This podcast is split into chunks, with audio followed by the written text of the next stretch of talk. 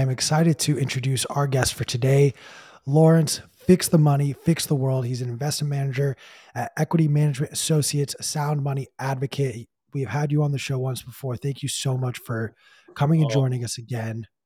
Thanks. Welcome. Thanks for having me back. It's nice to be with you. What did I miss when introducing you? I feel like there oh, are so many. Not at all. There's not much else. uh, I'm the. Uh, you forgot the part about where I'm. I'm the gold guy who's trying to orange pill uh, gold bugs.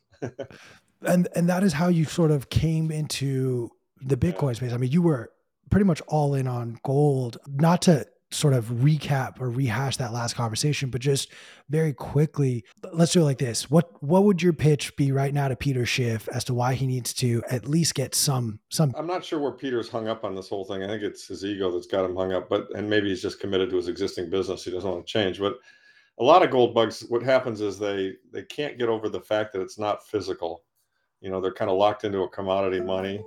And the notion of a ledger kind of escapes them and the value of an immutable ledger is not something they fully understand. And so i start there and just say look before we even had gold before you know we dug gold out of the ground people kept score on caves you know. I killed two bison you killed one you owe me one blah blah blah. So an immutable ledger that can't be changed that's accurate and verifiable through thousands of nodes is, is in a sense we've created something very very unique which is the huge in, you know the huge invention of Bitcoin, which is it's it's we created digital scarcity, verifiable, secure digital scarcity, and therefore as a result of that, and then capping the amount of these things at 21 million, you know you've in a sense created a, a digital form of gold, a digital gold ledger. So they they compete with one another, and what Peter's missing is that you know Bitcoin's enjoying two two curves. I mean, gold is got a huge Lindy effect. It's fully distributed. Everybody knows what it is. Been around 5,000 years. That's the advantage it's got, obviously, that you know you don't have to tell anybody that gold is money. Everyone knows gold is money. Bitcoin is on an adoption curve. I mean it is sound money and the sound is gold right now. When the next halving occurs it'll be sounder because the stock to flow will drop.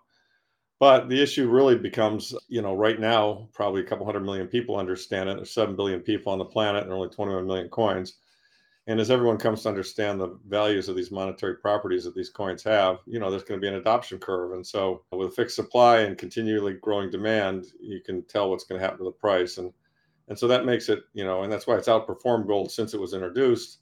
And it's going to continue to outperform gold. Now it's going to be more volatile.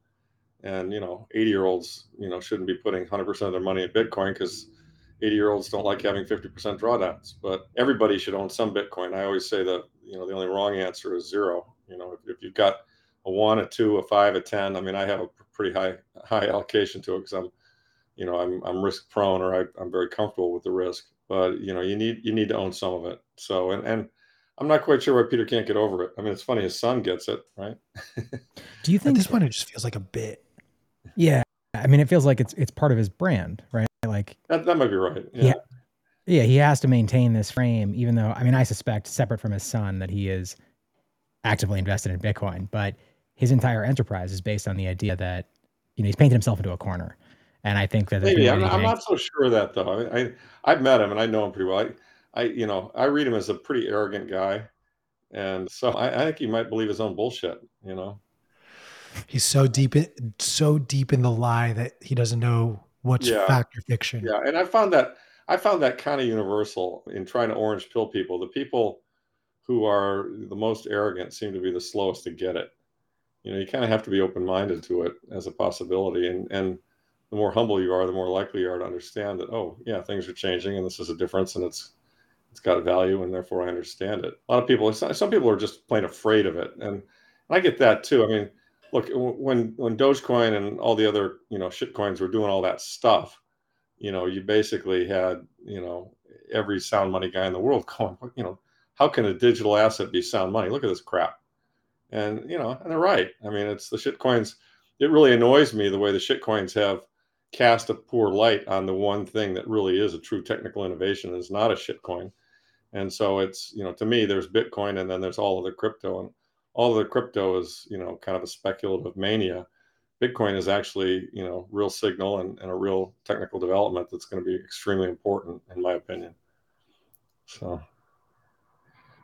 I'd love to, you know, get your thoughts on what is strangely become the most looked forward, most anticipated Fed meeting in, in, my lifetime, possibly in your lifetime. We will be, Chris will send us an update in about just over 30 minutes when the minutes are released and we actually see the official call on what the rate hike is going to be.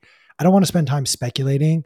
I'd rather just get your thoughts on how the Fed has been handling, you know, the economy for some time and what your expectations are on how you're preparing for the immediate and near term future. I would say the next 18 months. Yeah, good questions. I mean, look, the Fed's an unmitigated disaster, right? I mean, it's a it's a money cartel. You know, their only job really is to look after the, their owners, which are the banks and Wall Streeters. And you know, they they run this boom bust cycle, and you know, they you know, I mean, it's unclear. I mean, I, there's we know what they do, and it's unclear what their motives are. I mean, some say they know exactly what they're doing and they're quite evil. Others say they're stupid uh, and they don't really know what they're doing. I, you know, I, I'm I'm between those two camps somewhere. I think there's a certain element of stupidity. I mean, Jay Powell's a lawyer. I don't think he really has understands or has studied economics or markets. So I think he he's kind of coming at this with a very simplistic point of view. But having said that, he also is a political animal and he's doing what he has to do in light of the circumstances. And so, you know, he thinks he can do it. He can become another Paul Volcker, which is ridiculous. He can't. And so, you know, as I've said in the past, what I see them doing is they're kind of driving this clown car between the two guardrails. I mean, when you when you got a credit expansion similar to the one we just had, when you had as much easy money as we just had, I mean, you know, ZIRP zero interest rate policy from 2009 to 2015 or 16 was just a, an enormous crime and led to enormous misallocation of resources and created what we now all call the everything bubble and the everything bubble has burst and so you know there's you can't really put the genie back in the bottle. When a bubble bursts it's going to collapse all the way to the base. And you know and, and by the way what they're doing right now is helping speed up that collapse. So you know i'm not sure again if it's stupidity or it's intention. I mean one could argue that their intention is to speed it up have everything collapse then reset with a cbdc or you know rich people get buy all the assets for 10 cents on the dollar. I'm not quite sure. But but the point is that you know if they continue the policy they're going to continue the stock market's going to implode. And i actually think the stock market's going to probably implode either way. One thing that everyone's missing is that you know you can't have a bubble of the proportions that we had which i don't think anyone would disagree that we were in a bubble and everything bubble based on free money. And you can't break that bubble which was clearly broken right? There's no going back you know crypto is the leading edge, you could see all that implode. But it's it's flowing through to everything now, including you know small countries like Sri Lanka, not small, but you know periphery countries like Sri Lanka. And you know when you ha- when a bubble bursts, you know it's going to take it's going to you're going to go from massively overvalued to fair valued or undervalued. I mean, in the case of the 08 bubble or the 2000 bubble, the stock S&P went down 50% in both cases. Right now, the S&P is down roughly between 15 and 20 percent it needs to go a lot lower and it's going to go a lot lower probably soon. You know, my prediction on today is that he's actually going to shock the market, go 100 and be a tough guy because that's in type with what he's been doing recently. And he wants to make the point and try and get inflation under control. And there's there's also a national security aspect to it. I mean, they're hoping that doing this can really kill enough demand to get oil prices down so that Putin makes less money selling his oil. And of course, you know, so there's this whole geopolitical ramification. I think their view is, well, if we've got to have some unemployment and sacrifice all the speculators and stock market people, so be it. You know, Powell's rich, and it's like, well, whatever. So it, it's it's a it's a really really screwed up system, and sadly, we're all forced to live with it, and we're forced to, you know, it's like I was going to tweet this morning, like it's it's like watching the you know the you know the when they change popes, and you know we expect to see the different color smoke come out of the chimney of the Vatican. I mean, and that, that's what this is like. I mean, uh, our our grandkids are going to say, "What you know, you guys let the you let the entire world economy blow up because you had, you know, the most important price in the world, which is the cost of money, set by a committee that was, you know, run by a banker cartel and the government. What the fuck were you thinking? I mean, that's like the that's like the dumbest idea since forever. And you know, so so that I mean, that's that's that's coming you know but but sadly we got to get through this right i love that analogy of you know we're just waiting for the smoke to come out of the chimney for a new right. pope larry i i want to i want to unpack something you said where if powell actually does follow through and, and keep going at the rate he's going that being raising rates and continuing to try to crater the stock market and potentially the broader economy with rising unemployment. His other option would be to reverse course and reintroduce liquidity into the market. But would that not also just have the same effect? And if so, which one do you think? Now we're going to speculate a little bit. Which one do you think would, in turn, cause the collapse of the dollar quicker? Boy, I don't know. I mean, it's again, it's very, very hard to know which, you know, we're in this period of incredible volatility. You know, everyone's seen the Myrmikan chart on Twitter. I mean, you know, when when when monetary systems blow up, you know, it's it's like look out because there's just there's a lot of volatility in both directions. And so if he continues down the path he's continuing down, the market's going to look like 1929. I mean, we're going to have an out and out credit collapse. It's going to there's going to be contagion and you know one guy can't pay his debts so you know person who owes those debts loses money and you get laid off. I mean it's just it's going to be a spiral. It's going to look like 1929 and nobody was alive during 29 my grandparents were alive and i heard a lot of stories from them. And you know the fact of the matter is i mean there were houses i mean houses that were selling for $40000 like the one my grandfather bought you know in 1928 were selling for 7000 in 1933 you know i mean and, and you know people felt lucky to have a job. They felt lucky to have any kind of income. You know they they were all you know living on just you know reduced ration rations so to speak. If you read history of the depression i mean parts of the country where you know people would have starved if they hadn't been able to shoot small animals you know? I mean it was really pretty damn bad. And so you know that you know that's where we're headed if he continues to blow up the system the way he's blowing it up. I don't think he will continue all the way through. I think eventually when the bond market goes, which it will, he will be forced at that point to pivot and support it.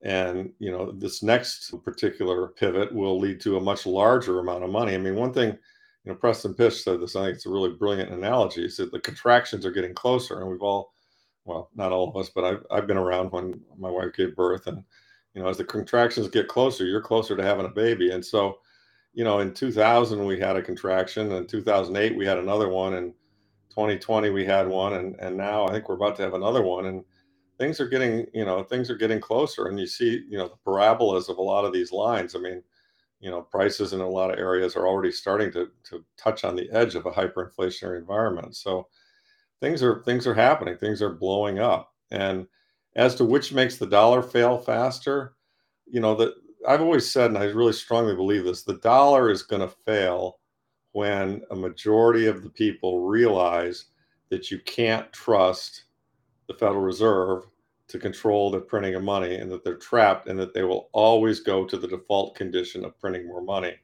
And when they do that, everyone who has any savings, and that's not everybody because a lot of people are just net in debt, but anybody who has any savings will, under a Gresham's law like scenario, recognize that they have to put their savings into something that cannot be debased and that's not the dollar. And the three leading candidates are Bitcoin, gold, and silver, but real estate qualifies because you can't print real estate and food and commodities and even cars. I mean, things qualify. And you know those that's all part of a crack up boom. If everyone starts just spending their money the minute they get it, you know that creates more inflation, more demand, and it's a crack up boom. So it, it's it's a just I've never seen anything like it, and I, I can't believe they they ran it this way. I can't believe they let it get this far and I can't believe how ugly it's about to get and how few people fully understand how ugly it's about to get. And whether that is in the form of massive deflation or massive inflation or both. I mean, I think there's a chance that everything you own will deflate in price because nobody will have the money or the credit to buy it. You know, banks, mortgage rates will be higher. Banks won't be able to make loans. They won't want to make loans. They'll be afraid of the risk, etc.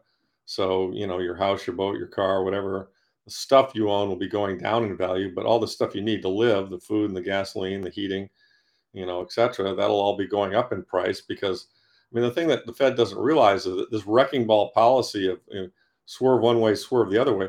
I mean, you're destroying demand. You're, you're destroying businesses. I mean, how do how do businesses exist? I mean, we already know there are a lot less restaurants because like a lot of them got wiped out when we had COVID, right? And so you know, it, it's if you're a business person in this environment, it is extremely tough to know what to do. I mean, home builders six months ago couldn't get workers, couldn't get lumber, couldn't get anything. We are having a hard time getting houses built and they didn't know whether they should start the next project. You know, recently they, there was a big Twitter thread that showed that they're all like, "Hey, who turned out the lights?" You know, we, you know, we, we got no demand. You know, we got plenty of workers. We got all kinds of and, and you know, and I, I mean, I, it's very simple what happened, right? 30 year mortgages went from 3% to 6%, almost 6%. So it, it's, it's just an incredibly effed up system, incredibly effed up. And so as investors and participants and so on, I mean, you know, what we've got to do is, you know, you've got to make sure you got a job that you think is going to be around, you know, even in a downturn. So the more essential your job is, the better off you are. And then you got to make sure that you're not levered because you, you know, if especially with respect to sound assets, because if you've got hard assets but you're levered and they go against you, you can get carried out. I've seen that happen. I mean, uh, all the people who were following the Plan B nonsense, you know, they levered up their Bitcoin thinking it was going to 150, and they got blown out. You know, that's really sad, right? I mean, it's so you know, I, which makes the dollar fail faster. I don't know. And and and one thing is for sure. I mean, I did something with Brent Santi- uh, Brent. Um, um, I forget his last name, but I did something with Brent. You know, San Diego Capital Brent Johnson yesterday, and you know how fast this thing fails. I don't know. I mean, it, you know, it should it should have failed years ago. I can't imagine they're going to keep it long alive for more than a few more years, but they've got a lot of tricks up their sleeve, and they'll they'll try and use them. I mean, I've seen they'll they'll do whatever they can. I mean, they've got a lot of privilege. They've got a big system, and they've they've got a lot of wealth tied up in it. So they're going to do everything they can to try and tilt the table in their favor. I mean, Roosevelt did it with confiscating gold, and, and they'll they'll do similar things. I mean, I can see I can see bad stuff coming as times get worse, but I also know that you know if we hodl sound assets on the other side of all this, these sound assets, I think will be the things. I think we'll be very glad we did it, and we've got the best chance of getting through this with our wealth intact, or or and possibly even really growing your wealth. I mean, if you actually look at the depression, you know there were a lot of great fortunes made out of the depression I mean, if you if you had you know if you had cash or you had the ability to buy assets cheap, you know there were people who got rich, and and the same will happen this time. But you know it's going to be tough. There's no doubt about that. There there are a few different directions we can go from here, but I kind of I would love if you could actually for like I have I've spent negative amount of time understanding bonds. I'm I'm more of an equity guy. Right. I understand the importance of them. So when you said earlier about how the bond market may force Powell's hand, what what are you looking for in the bond market? Is there a certain level you want to see yields get to, or are expecting to before Powell pivots, or what does that Great mean? question, and it's, it's it's really important. I don't think enough people focus on the bond market. Greg Foss talks about this a lot. I mean, bonds are actually more important in some ways than the equities. They're smarter and they lead it. So here's the deal. I mean, the the ten year is in the 29 2.95 or 3% area when inflation's last print was you know 9.1 so that's an enormously terrible deal to own a 10 year bond right? You you know and, and one could argue the 9.1's understated but whatever. The bonds suck. And yet there's a certain you know category a certain number of certain investors out there need to buy bonds. Insurance companies others need to buy bonds. And and of course they do but as as it becomes more and more apparent that buying a bond is a bad deal, that you're going to get paid repaid the principal because the government can always print the money to pay you back the principal. But the question is, what's that money going to buy? And so, as that becomes more and more obvious, I believe the Fed will actually quote unquote lose the bond market. And by the way, they kind of did in March of 2020. You know, when we had the COVID crisis, before Powell came in with his Draghi-like imitation, where he said we're going to do whatever it takes to keep the economy and the system going. The bond market went no bid for a while. And they even commented on the Fed minutes. It said, you know, there were, you know, concerns that there were no bidders for the bonds. There was, there was really effectively no market. Well, guess what? I mean, the U.S. government needs to have the bond market function. Without the bond market functioning, U.S. government can't, you know, it, it's just, it doesn't exist and, and no one will get paid and, and, you know, no money can be printed, none of it. it the whole thing, the whole thing collapses. I mean, this kind of is the, 2008, you know, where where they said the ATMs won't work if we don't if we don't keep the markets stable. And so, what could eventually happen, I believe, will eventually happen. It goes back to what I said earlier about Gresham's law. Enough people come to see that you know what these bonds are a bad deal. I'm not buying them anymore. And you've already seen that. Foreigners were net buyers of bonds all the way up to 2014, and that shifted at the end of 2014. And so now the foreigners have not been net buyers of bonds. In fact, they're net sellers. Russia's taken those down. you know, in Japan because they're having their own troubles, they're having to sell them.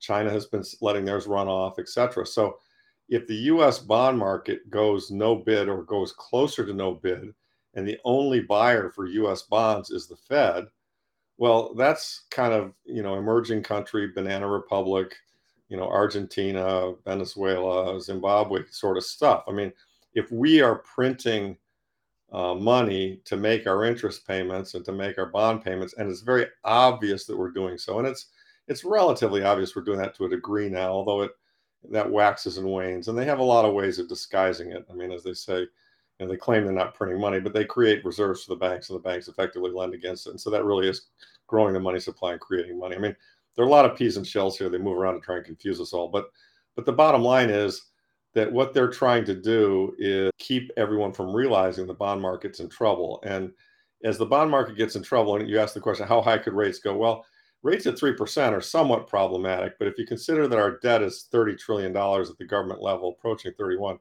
and you take them to say four, five, six, I mean, so five, let's take five as a, as a reasonable number because I think it's a long term average that, you know, 10 years been around there.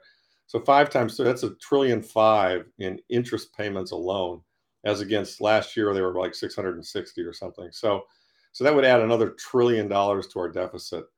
And if you know Rogoff and Reinhart have studied it and written books about it and so forth, they've basically shown anytime a government gets this upside down, I mean, like in 20 out of the last 20 cases, when you have this much debt and you're running a, a negative, you're running a deficit of say 10 or 11 percent or more. We're not there yet, but we will be with this downturn you, you effectively you're guaranteed that you're either going to go bankrupt and default or you're going to have to inflate it away. And and the really this, in both cases they're the same thing. I mean what i what i think will happen is i think they will basically have to go to yield curve control. I mean japan has already done it. Yield curve control means that they'll say uh, okay these bonds you know we're not letting them go any higher than three and a half percent because if they did that would be a problem. What that means is anybody who wants to sell us your bonds for a three and a half percent yield will buy them and eventually the bond market's going to look at the Fed and go, you know what? Sold to you. You can have all of them. And so the Fed balance sheet, which is now about $9 trillion, it's going to go to 10, 15, 20, 25, 30. That's all just money out of thin air that they've created, or credit, I should say, out of thin air that they've created, put on the bank balance sheet. So, you know, and, and at that point, everybody, I think, comes to the conclusion that they can't ever stop. And so remember that money is money is a collective delusion in the sense that money has value because we all agree it has value. I mean, in the U.S. case, it's because we have a military and a big country and we're productive. And we got 200 year history and theoretical rule of law, blah blah blah, which has all gotten very debased. But but still, there's a lot of resilient resiliency there, and so people think the dollar has value. But you know, it's it's not beyond the realm of imagination that eventually everyone could come to the conclusion that you know the U.S. government and the U.S. dollar they're they're not they're not credit worthy. They're just not credit worthy. And so people will eventually get to this the point where they say, I've got to protect myself. And and that's that's the rush. That's where everyone makes that's that's the change. So so it's a psychological phenomenon, Q. It's you know, people have to come to the view that their dollars aren't going to hold any value and they want out. And when that occurs, it's you know it's all over. It's all over for the dollar, and we'll have to do a monetary reset, and we will. You know that's that's what will happen next. We'll have a you know we'll probably do the right thing after everything else has been tried. We'll reset to a sound money standard. Hopefully, it'll be a Bitcoin standard. It might be they might try gold in the interim because of the history of gold and all the boomers believe in gold. But you know it, it's it you know or it could be a basket of commodities. There, there are a lot of ways of doing it, but you know we'll have to go back to a sound money standard because this unsound money has effectively ruined the financial world.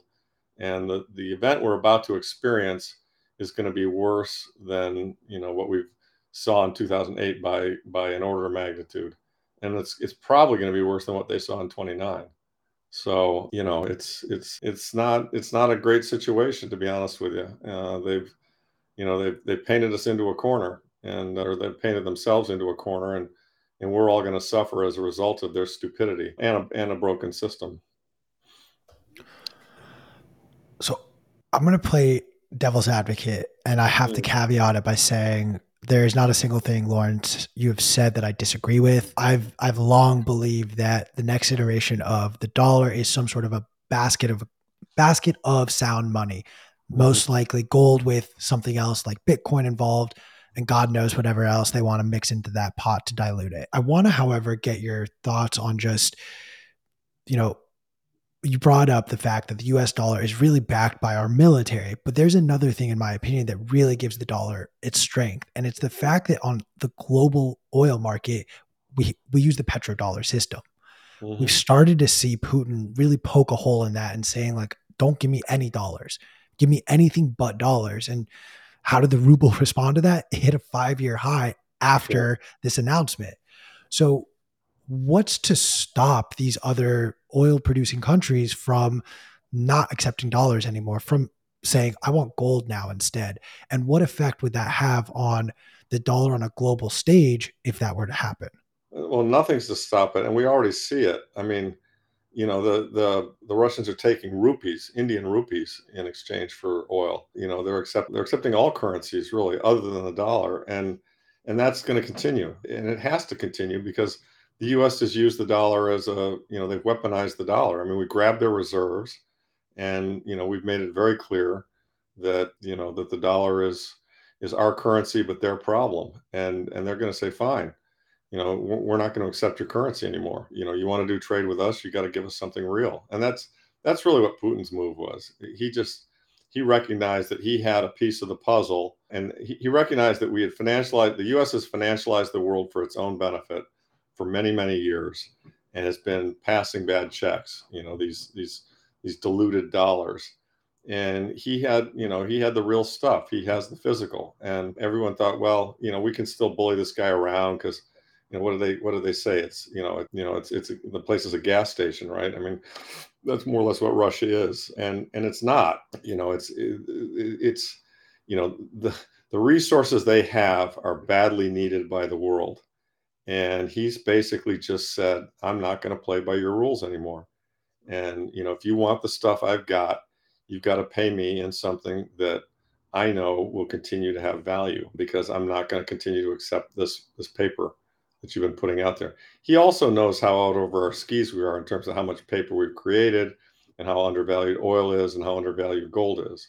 And so he's he's got both of those. His country produces gold, his country produces a ton of oil, his country produces a ton of natural gas. And so he's he's just said, you know, I'm not playing by your rules anymore.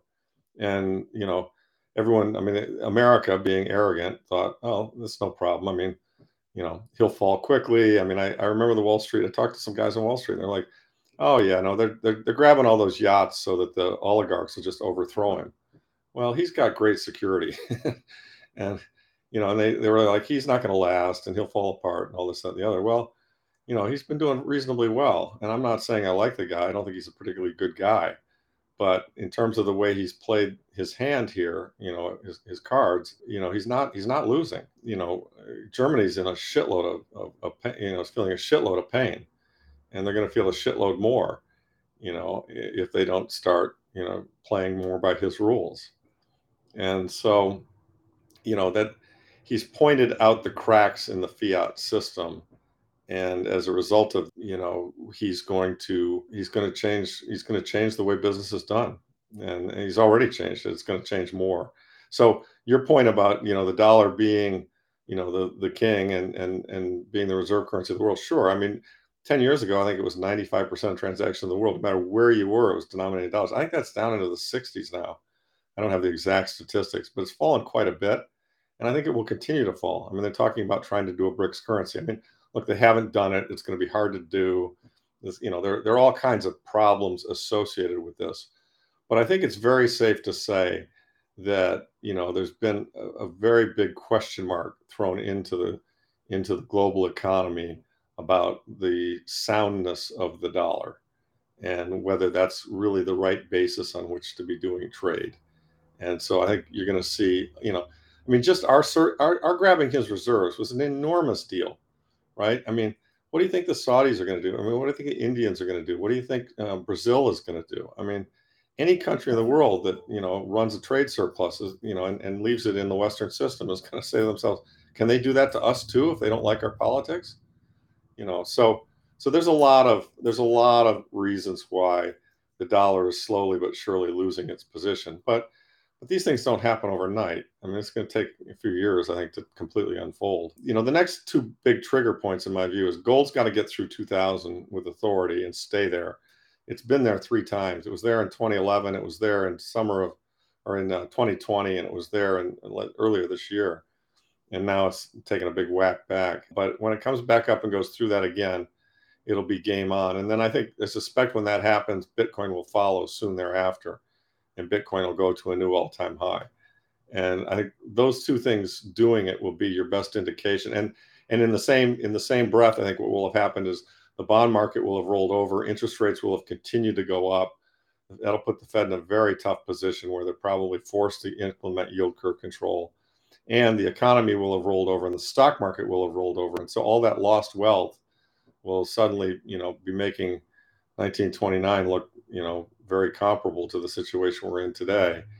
And, you know, at that point in time, you know, it's all bets are off. Who knows what happens? I mean, I, sadly, in the past, when these kinds of things have happened, these kind of fourth turnings and things of this level that's led to a war, I'm hoping that won't occur this time, but it, it's probably not unrealistic to think that it would occur. So, what makes you say that that gold will sort of lead that that charge? Why why would gold lead the charge versus well, Bitcoin? Because it's it's bigger and it's more fully distributed. You know, it's interesting. I I think this is something that Bitcoiners don't really see. Because I had a I have a couple of good friends that are. I mean, I, I'm very heavily Bitcoin. Don't get me wrong. I think Bitcoin wins. Okay, but but I'm also in the gold business as well and gold stock investing. And 2018 was when gold started to move and it started to work, and it could kind of smell what was coming. And so I, my fund had a really good year in 2019 when, you know, we were up 97% or something. And then in 2020, we were up uh, 120%. But in 20, you know, but throughout that whole time frame, if you look, go look at the chart of the price of Bitcoin from in 2019 and 2020, it was kind of stuck between five and 10. You know, it just kind of bounced around back and forth, back and forth. And then, as you recall, in, in late 2020, it really took off. Like uh, you know, like a, a bat out of hell, and it went from you know five or ten up to fifty quickly. And but at that point in time, gold had already made its move, and gold kind of stalled out at 2050. So my point is, I think, and, and this is true, I've observed this having been an investor in gold market for 20 years. Gold can look around the gold smells what's coming and it looks around the corner. Even before something happens, if the price of gold is going up, you know something's going to happen. And so it just tends to be more fully distributed and it, it, tends to kind of be a good leading indicator of what's going on. And if, if the price of gold is going up, there's trouble somewhere coming. It's almost a guarantee. And so, and, and what I think is with the Bitcoin case, it came after the fact. So, you know, gold worked for two years. It went from 1365 into the 1900s and then 2000 in 2019 and 2020. Bitcoin was stuck for all of 2019 and the first three quarters of 2020. And then it exploded to the upside. So I, I just, you know, based on mac, you know, market patterns and the way things happen have happened in the past, I tend to think that gold is going to lead this next upturn in the sound money category. And, and, and it's going to, people in the Bitcoin community are going to go, hey, what the hell's going on? Gold's working and our thing's not. And then eventually gold's going to start to slow down and gold and Bitcoin's going to come in, it's just going to blow it away. And, you know, so in my view, in this next leg up, gold will probably go up to 2,500 to 3,000 and Bitcoin is probably going to go to 200,000. But I don't think Bitcoin's going to do the 200. I think Bitcoin's going to find a level around 30 or 40 sometime in the next year or two and, and bounce around in there for a while as gold continues to march. And then at some point, Bitcoin's going to go from 40 to 200, just the way it went from 10 to 50, because that's the pattern it seems to follow. It, it you know, it basically, it, it'll it'll trade sideways for quite some time, and then suddenly you know everybody realizes what it is and it just takes off like crazy. And you know th- there's a fixed supply right? That's the bottom line there's a fixed supply. So that's kind of how i see it. Interesting. I just want to sorry to cut you off pete. I want to remind everyone I, I see a lot of people asking the chats. We are five minutes away from the fed minutes being released and then we will get the official word on what these rate hikes are. Please if you are not already feel free to subscribe. Press the subscribe button down below.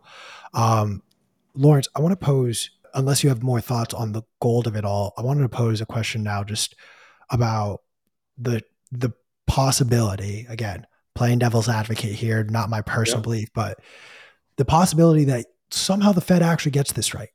That, you know, a broken clock is right twice a day, and somehow Jerome Powell got it right. And in my opinion, I kind of think the scenario they need to get it right is actually a world war. Like we need to enter a full, full blown war to ramp up all of our production capabilities and in turn revitalize the economy. No different in the same way that we kind of got out of the Great Depression by getting so heavily involved in World War II. Do you think that's a legitimate yeah, thing that's being discussed? Well, I don't think that I wouldn't call that getting it right. I, I think that, and I think, but I do think a war is a possibility. Yeah, it's yeah, I, I, I wouldn't. I, I wouldn't. I, I think there's almost no chance the Fed gets it right here because I don't think they know what they're dealing with, and I don't think. I, I really don't think. I mean, the only way that they could quote unquote get it right, and the odds of this are zero, is they could they could confess to what they've done wrong, and they could do what Roosevelt did, and they could do a monetary. They could try and have like a Plaza Accord. They could do a monetary reset, right, and have another Bretton Woods, and say, okay, look, we, we built up too much credit. We've we've levered the thing up way too much you know the money's unsound we all know it it's all going to fall to, to shit you know here's what we're going to do we're going to we're going to have you know five old dollars equals two new dollars and the new dollar is going to be backed by a basket of gold and bitcoin and oil or, or whatever. We're going to pick we're going to create a sound money standard on a go forward basis and we're going to migrate to that.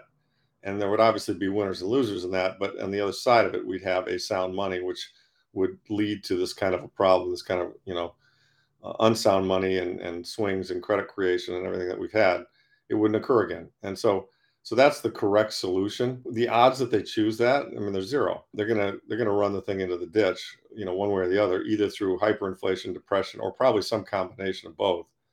And then perhaps, yeah, we have a war to get us out of it, or to or to end it with finality. Who the hell knows?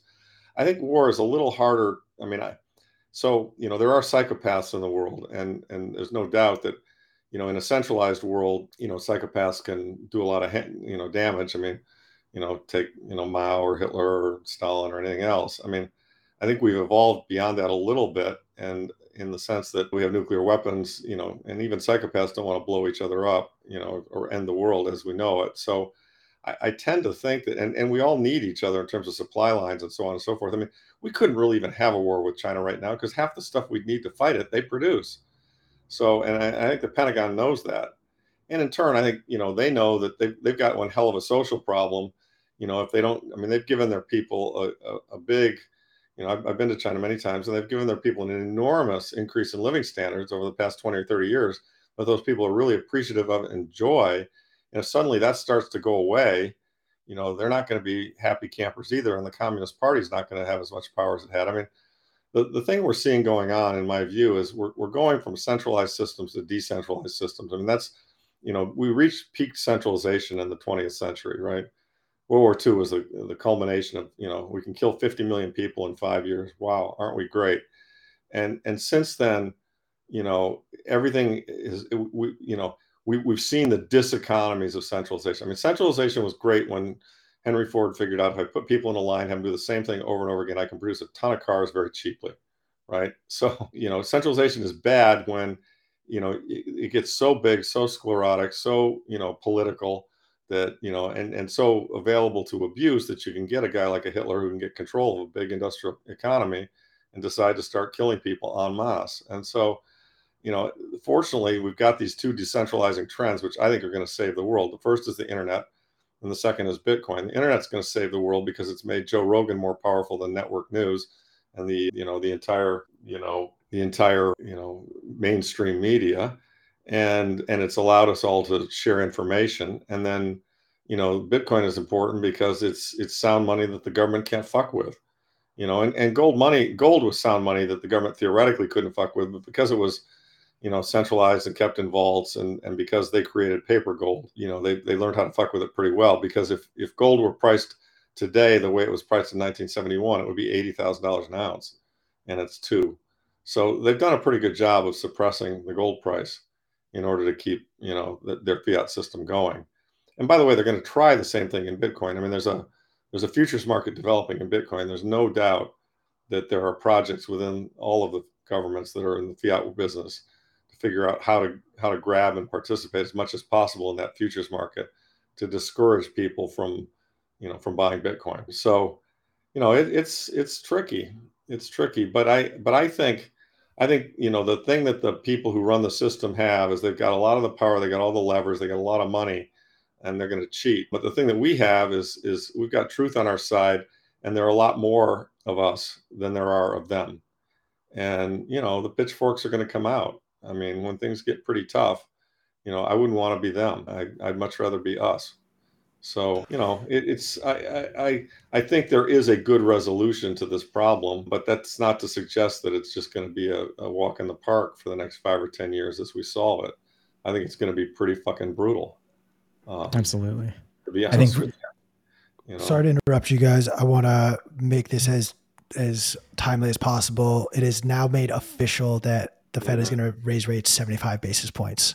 Yeah, so this that. is in line with the market expectations. I'm keeping an eye on just, you know, the broader indices and it's been a green day and my expectation quite frankly going into today into today was so long as the market is not shocked, it will respond positively and then tomorrow when everyone wakes up and realizes what actually a, what a 75 basis point rate hike actually means, I expect more blood in the streets tomorrow. So, Lawrence, earlier you mentioned a possibility of a 100 basis point rate hike. I was kind of hoping for that, quite frankly. Where where do you think?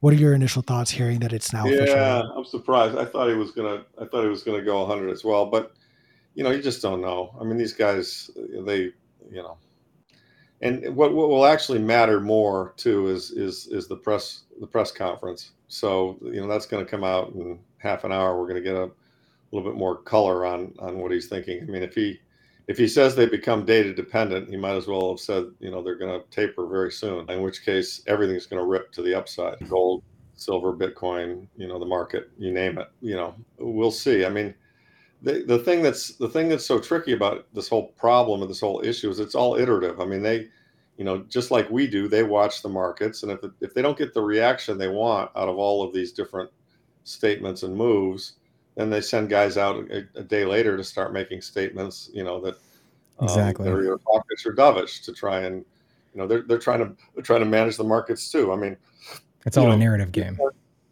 Yeah, to your point about you know, do, can they stick the landing? I mean, yeah, I mean, they, look, it's the it's theoretically possible that they can continue to kick the can down the road. I mean, they've, you know, I thought it was all over in 2008. So you know, I mean, they've they've done a lot of can kicking and and they'll probably do some more can kicking. I mean, we know they're going to try, but you know, with with every with every kick and every you know every problem that gets slightly larger, and the you know the, as the credit gets bigger and bigger. I mean, look, we started off back in 2000 with a Fed balance sheet of 800 billion dollars, and now it's nine trillion. You know, and and the next big mistake or blow up they're going to have. I mean, when when something occurs here, the market falls a lot, or you know Japan goes tits up or something else. I mean, you know, I mean, there's a possibility we're going to start buying Japanese government bonds to prevent Japan from failing. So, you know, the nine trillion is going to become 13, and then the 13 is going to become 20, and you know, eventually it's going to be 100 trillion dollars, and you know, gasoline's going to be 15 dollars a gallon, not five. So, you know, you, you can kind of see where this is going. What you don't really know is the slope and the steps. I mean, that's you know, they they they do their best to, you know, to try and you know they're like I say they're driving a clown car on an icy road and they've got the two guardrails. One's extreme inflation, the other's extreme deflation, and they're just trying to keep the car on the road. And so they'll, you know, they'll jawbone and do whatever they have. They, if it looks too deflationary, you know, they'll have a plaza accord or they'll do a Shanghai accord like they did in 2016 when oil was 30 bucks and U.S. shale was going to go under. Wait, know, what, can you? What was that specifically? What was the accord? Well, the Plaza Accord goes back even further, but the one I, the one that's really more relevant is the Shanghai Accord in 2016. I mean, in 2016, they had serious deflation. Gold was down, everything was down, and it was a real it was really a deflationary time, and they knew it, and they realized that if they didn't get some inflation going, get the animal spirits going, that you know they were going to the whole entire U.S. shale industry was going to fail. And so, you know, they they basically went out and said, you know, we got to weaken the dollar, and they took all kinds of actions in the FX markets to do so collectively. And and that's the thing.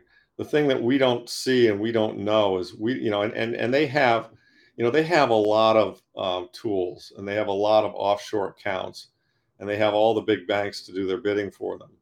And so, you know, they they basically will take steps as necessary to try and influence the markets if they think they've gone too far one way or too far the other way. And so, you know, we can count on that.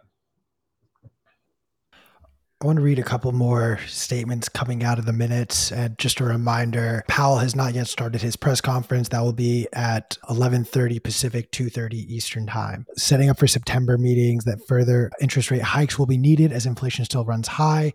The quote is in they anticipate that ongoing increases in the target range will be appropriate. So it looks like these rate hikes are not going to be slowing down. There were some expectations. I know yesterday we had a conversation with Ansel Lindner about the possibility that they may just pause rate hikes. They may not increase, they may not decrease. From the sounds of this, from their own minutes, it looks like we're going to see a another rate hike. We don't need to speculate on that, but I want to just get your sense of what what these repeated rate hikes could mean. I mean, the last time they really tried to do anything like this was 2018. The president at the time threw a little bit of a hissy fit and they reversed course very quickly. So right. what what do you think is going to happen? We're leading up to midterm elections. September, you're 2 months out from said midterm elections. So do you think there's going to be any influence by the president or just Congress in general to see any changes by the Fed stance? Yeah. So so yeah, they they are political. I, I believe that, and I do think that there's a chance that they're going to feel pressure to do something before the election, you know, to pivot or to go the other direction. And yeah, they say you know they have to say they're going to do more rate hikes because the inflation problem really hasn't been fully addressed. Whether that really means they will do more rate hikes or not, who knows? You know, as we've seen, they can they can change pretty quickly on a dime. So you know, one of the things you alluded to is that something could break here and, you know, that to me is the interesting question. Is something going to break? I mean, you know, you're already kind of seeing things break. I mean, the Italian yields have blown out. You know, the ECB had to have an emergency meeting to deal with that. Japan has had to spend huge amounts of money to, you know, do QE to keep their bonds in a fixed place. You know, they want to have their 10 year at 25 basis points, which is ridiculous. I mean, the ECB just raised rates from minus rates to zero, you know, which is nuts. And they committed that they're going to do unlimited QE as necessary. I mean, there's really no slowing down worldwide in the printing of money. It's just different countries take different leads at different points in time. I mean, right now, in theory, the Fed is starting to have their balance sheet run off. We'll see. There's a delay in the closing of the mortgages, so hasn't started to fully show up yet. But but in turn, you know, the ECB and Japan are printing like crazy. So so there's always and the euro market, euro dollar market's a huge market. So there's always more money coming into the system to keep the system alive. So it, it's it's extremely hard to see, you know, what they're going to do next. It's just, in fact, it's impossible, and that that's what makes it so hard for business people and others to efficiently allocate capital and do the right thing. I mean, we live in this, you know, this matrix, which is a hall of mirrors created by them, and so, you know, to me, you know, the faster the system fails, the better, because we want to get to the other side. The other side's got a better system, but guys i think i told you earlier i've got a hard stop. I got to go for another call that i'm running a little bit late on so no no worries um, at all lawrence. Do you want to just quickly let everyone know where they can stay up to date with you on yeah socials? so i'm on twitter so at lawrence lepard on twitter um, and i you know tweet a lot. And then if you go to my website ema2 ema and the number 2.com there's a lot of free stuff on there. I, quarterly reports bitcoin papers macro stuff it's all just free. It's you know I run a fund that, that invests in sound money things. So you you know if you want to see what's going on you know in the fund or our views on things, it's you can go to the website and check it out there. So all right. Thank you awesome. so much for joining us. Okay. This has been hey, thanks, guys. Really enjoyed it. I'm sorry I couldn't stay longer, but got it. We're gonna ping you to have you come back, but thank you and keep doing all that you do, man. Thank you. Take care. We'll see you. Bye bye. Adios.